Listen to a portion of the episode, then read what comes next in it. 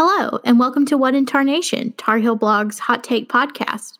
On this episode, we're talking about UNC's first true road game of the season and a very weird non-conference, non-Saturday game against Wake Forest, as well as some Cole Anthony love.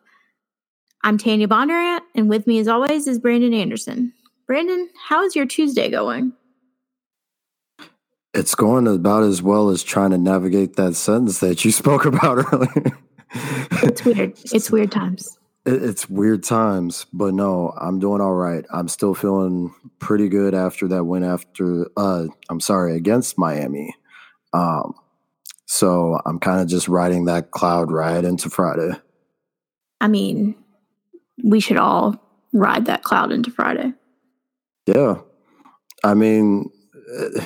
Look, it's been a rough couple years, and especially after that loss against Miami last year, I'm going to hold on to this feeling as long as humanly possible. So expect me to still be at least mini-hyped by the time we play them next year, because that's what you're getting with me. Our egos are only inflating the more that UNC wins. Yeah. I mean, not to mention the NFL isn't doing me any favors this year, so this is all I got football-wise. I might as well embrace it to the utmost degree. Professional football is dead to me, so I can't relate. Yeah. I got a text from one of my friends about the Cowboys-Giants game. I know you'd rather not talk about it. I don't know what that is. I don't know who she is. I don't know her. So, yeah, man, that one guy that went to the things we don't talk about anymore within the blog. Exactly. What we do talk about is UNC football, and what is ahead is a very strange game for them this week, in which they play Wake Forest on a Friday.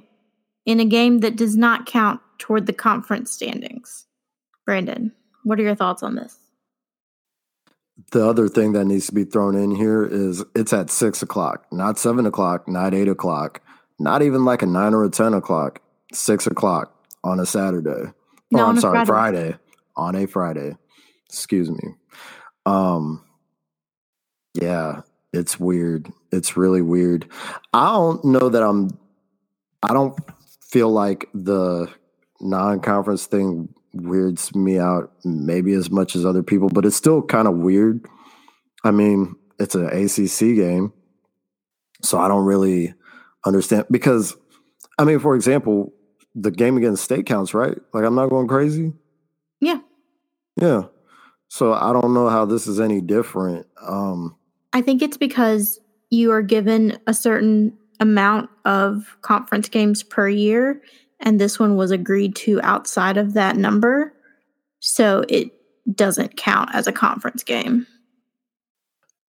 Yeah, I guess I get it if you're trying to have everything equal across the conference, but it's a little odd, but it's whatever. It's football. They're going to play it. Hopefully UNC can do something. I'm still not really a fan of the game time, but also that's just me saying that as somebody that lives in the Triangle, and I don't have anywhere to be prior to that game, but I feel like a lot of people that got to work and things like that, it's going to be really tough for them to get there. I mean, it's an away game, so they're not necessarily thinking about that. I know just kind of like in terms of everybody that's working that stadium, but I don't know. North Carolina traffic at 6 p.m. is nightmare fuel, so it kind of hurts me a little bit. Well, not all of us have Fridays off, Brandon, so, you know. Yeah, it's a little challenging. I was trying to avoid saying that directly, but yeah. Also, it's weird to me because it's literally earlier than even like high school football on a Friday. and it's giving me weird, like, time travel vibes. Yeah. I think at least my high school, the games would be, I think JV would play at like 5:30, but the actual varsity team would play at 7-ish, something like that. That's how it was for us too. Yeah. It's weird. It's really weird. If you want to go to work and get dinner, you're probably not going to the football game. Yeah. Even if you live close. I mean, that's going to be difficult to navigate. Yeah, there's going to be a lot of starving people. But, hey, they'll make that concession money. They're going to kind of have to eat something, whoever goes. So. That was the plan all along. It was such a dirty plan. Yeah, it's the UNC's first true road game of the season. Tanya, do you think that the team will have nerves, or that the fans around the stadium will bother them at all? Or what's kind of the outlook here? Because I've been thinking about it all day, and I can't decide how this team will react to that type of environment if the Wake fans show up to a capacity that outweighs Tar Heel fans, because I believe you've told me before, there is a lot of UNC fans around Winston-Salem, so it's kind of hard to keep them out. But yeah, what are your thoughts of maybe like what the environment's going to be like, how the players are going to react? I do think that there are going to be a decent number of UNC fans there. I worry that the game time is going to keep more UNC fans from being there than would be on like a Saturday evening. So I think that's something to take into consideration. I'm not too worried about the players. I think UNC will at least be well represented. So I'm not sure it'll be completely different than the environment they were in their first game in Charlotte. Sort of like a neutral, evenly split kind of situation. BB&T Field is pretty small. So I think that will make for an interesting split of fans, just because I'm pretty sure they only have one level. It's not even like as big as Kenan. So that'll be something to monitor, just like how many UNC fans show up, how many of them are able to get there before 6:00 on a Friday. But I'm not too worried about the players. I think there are probably some, we've never been on the road for real nerves that they'll need to work out. But I mean, I would say that it should be pretty low down the concern list. Yeah. I mean, if anything else, whenever I think about the team for better, like whether it's fair or not, my brain goes to Sam Howell, and I feel like nothing bothers that guy. I don't think I haven't seen anything bother that guy to this point. Yeah. So if he's faking it, he's doing a good job.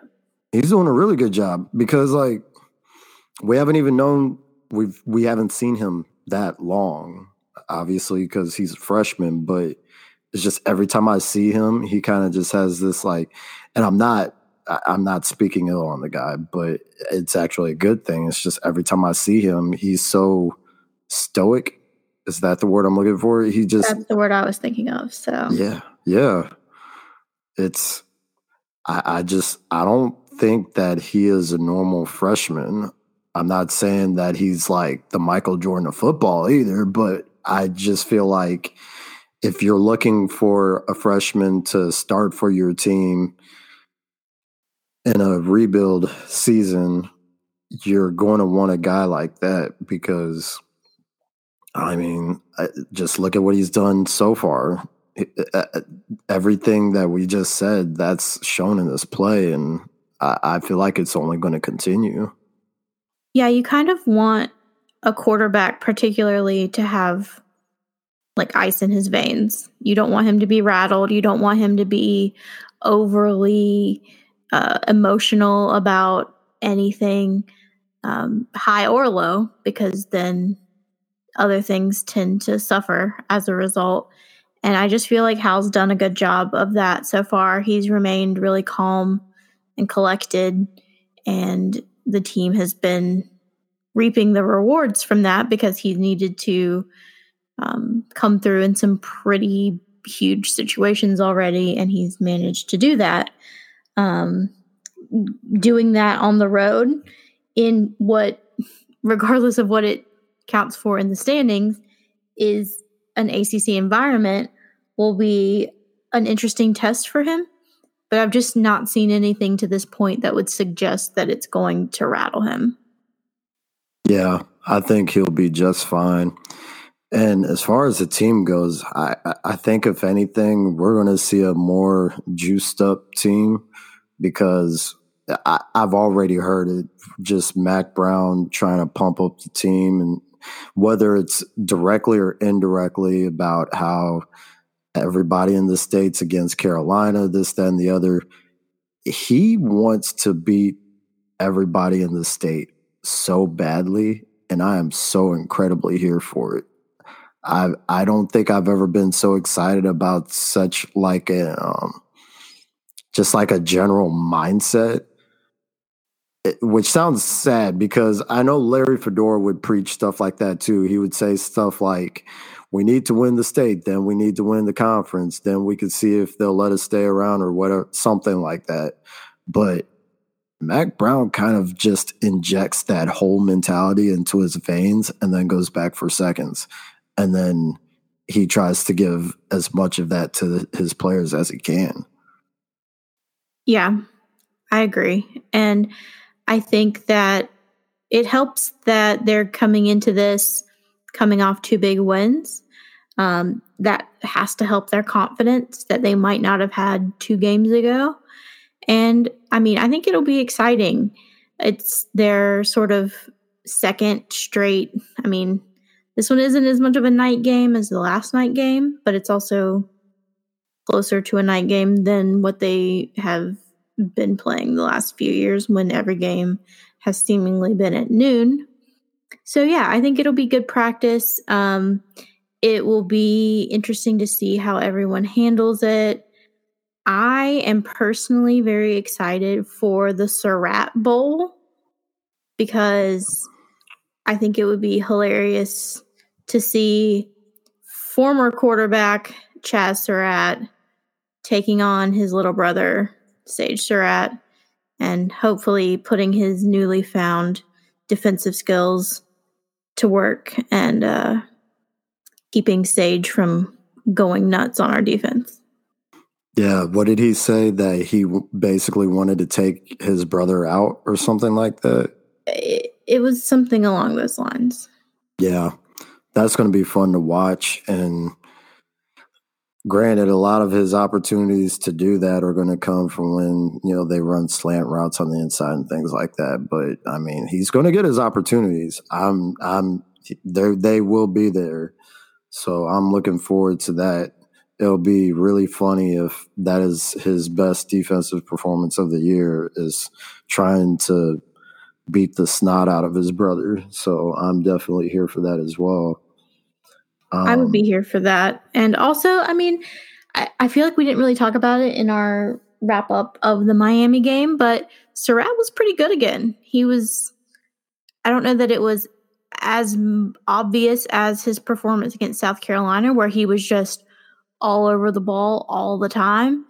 But I know that there were a number of situations where I looked up and it was Surratt on the tackle, or at least assisting with the tackle. And I mean, I'm impressed with him. I would like to see him manifest that in the form of besting his little brother, but he's done really well.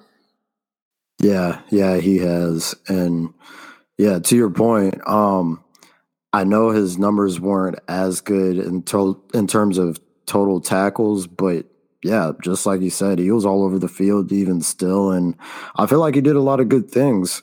I think his play was probably a little cleaner than it was against South Carolina, actually, because I I know that there were some tackles that he missed and things like that. And from where I was sitting in the stands, he probably did miss some, even still against Miami, but I don't feel like it was quite as bad. I don't know if that's what you saw or not. Yeah, I think that kind of jives with what I saw. Yeah. But, yeah, Tanya, looking at the games that Wake has played so far, they have played Utah State, who they beat by 3 points, and then they played Rice. They beat them by 20. It was a 41-21 game. The spread is a 3-point favorite for Wake, which is basically you're the home team, so here you go, you get 3 points. So it's really just an even – it's even right now.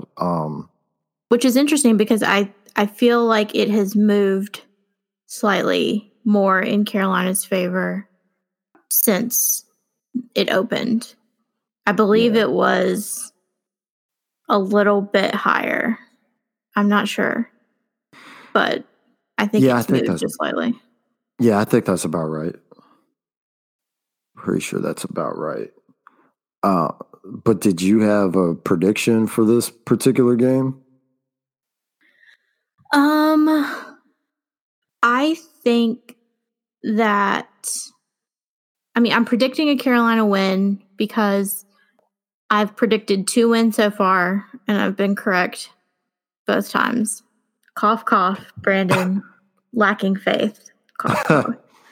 So I'm going to predict that they'll win again. I could see something in the low 30s.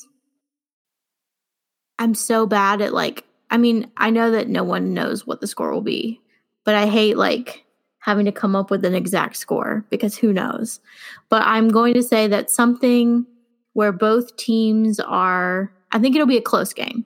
I'll say that. But I think something where both teams are in the lower 30s, high 20s is what I would expect. What are you thinking? I know this is going to surprise you, so I want you to brace yourself. Take a drink of water real quick, and just breathe because I'm about to blow your mind. I'm picking the Heels to win. See, I don't know if I'm okay with that because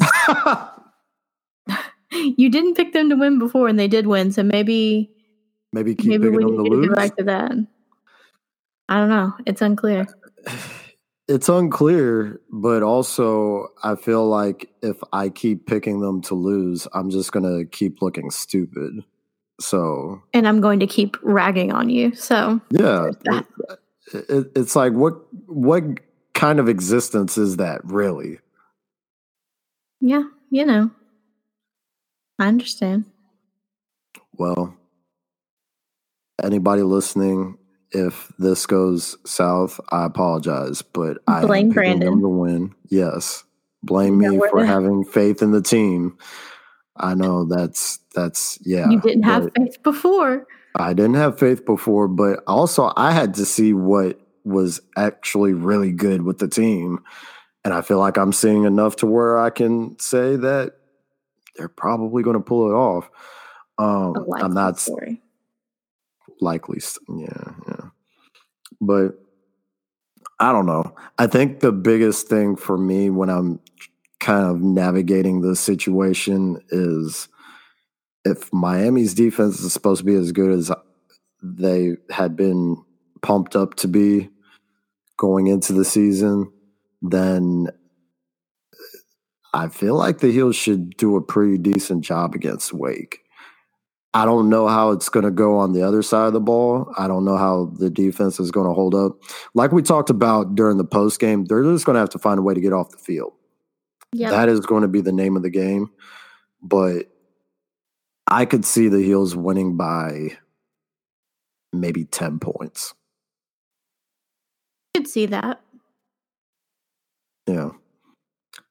So I believe that is where I'm going with that. I'm not going to go into actual points from both teams too much, but I think you're probably within the right ballpark there, somewhere in the low 30s, high 20s. So, yeah, that's where we're at. Me picking the Heels and potentially burning the world down.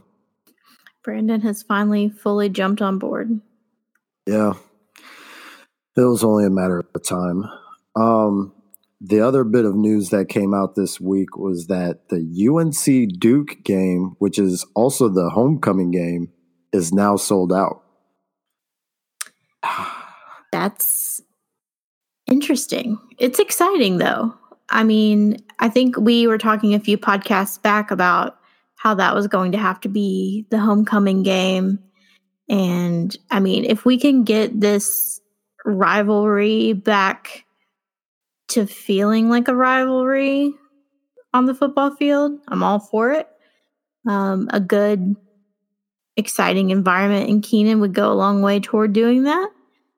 I'm excited for it to be that way, though. Like, having a sold-out homecoming game against Duke seems like one of those, like, dates you circle on the calendar and make sure that you're there for it. So I'm here for it. I'm really glad that people are buying in and are willing to show up. I know that that's several weeks away still, and StubHub exists. So if the next few weeks don't go well and people end up throwing their tickets up on StubHub and not showing up, it'll be a different thing to discuss. But for right now, I feel like there are a lot of good feelings and a lot of excitement, and that should be a really cool game to be at if everything holds constant.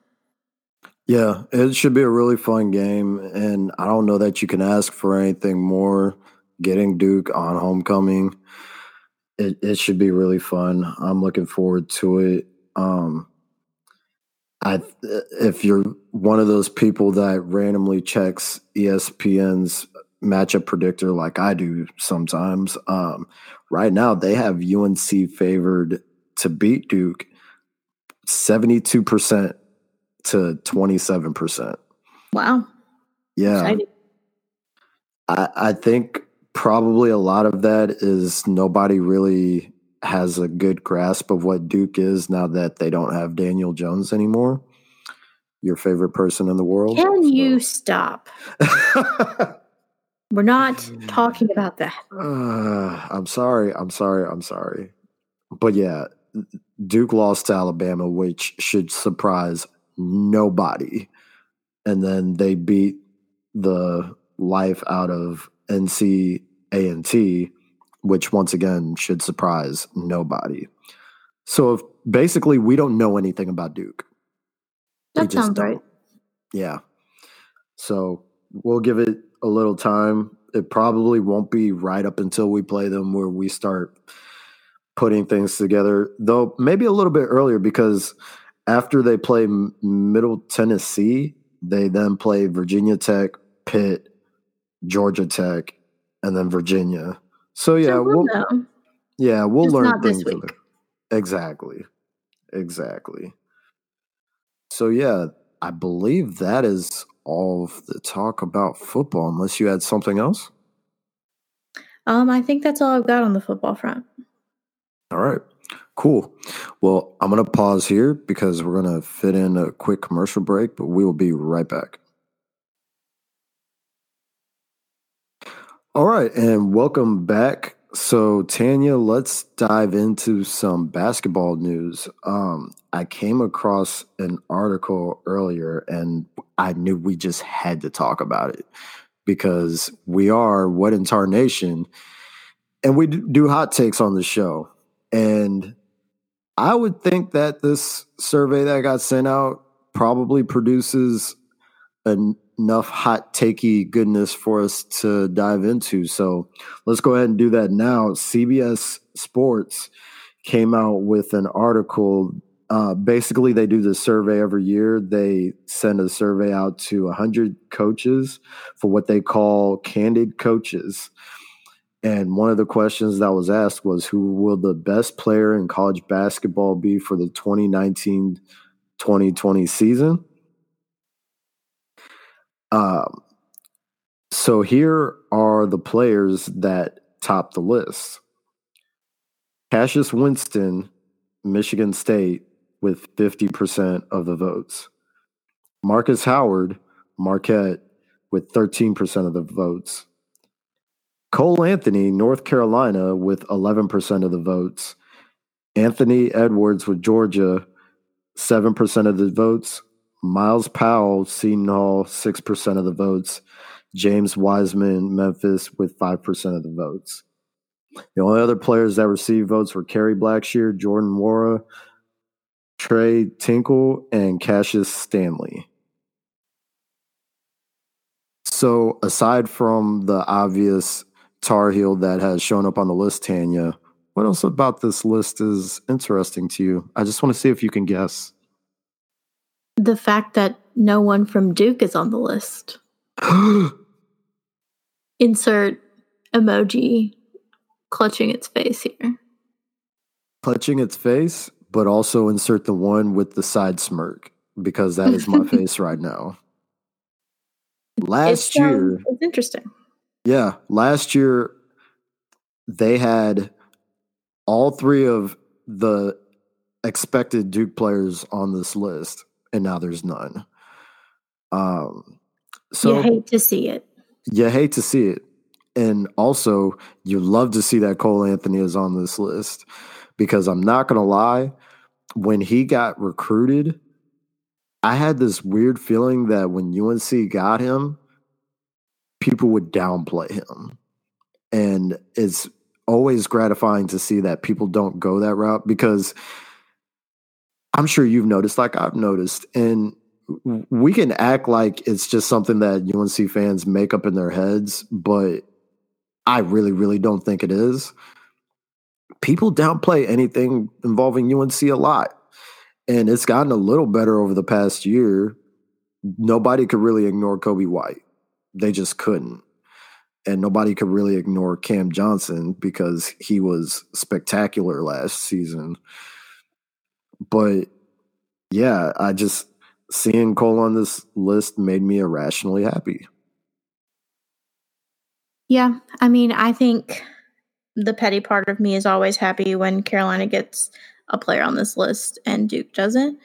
I think we've seen people sort of try to downplay Cole a little bit. We talked about that a few weeks ago. But I think he's going to be really good. And I think that a lot of people are aware of that. One of the comments that he received in this article was, if the best player is determined by eye-catching numbers, then I think Cole Anthony has the best shot. Fits the system and will have the chance to produce big numbers in Coach Williams' system. And I think we saw that last year with Coby. That's kind of the blueprint for what Cole can do. And I think he's going to get a lot of recognition as we get closer to the season. This is kind of just the first part of that. Yeah. I believe you're right. And another one of the comments that was made was that he's a one-and-done type guard. I've seen him do a little bit of everything. He can score easily, and if he passes the ball, he'll be dangerous. He's one of the best guards I've seen in a long time. He gets things done. So athletic, tough, plays on both ends, and will find a way. From what I've seen of him, he's a winner. I think the passing part is probably the most downplayed part if we're talking about anything involving Cole Anthony.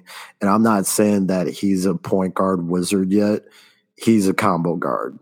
Like, in every sense of the word, he is a combo guard.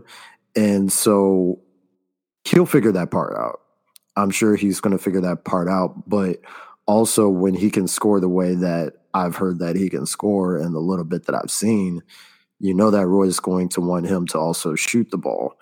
So trying to evaluate what he's actually doing in contrast to what he's actually being told, I think is going to be a little interesting. But yeah, I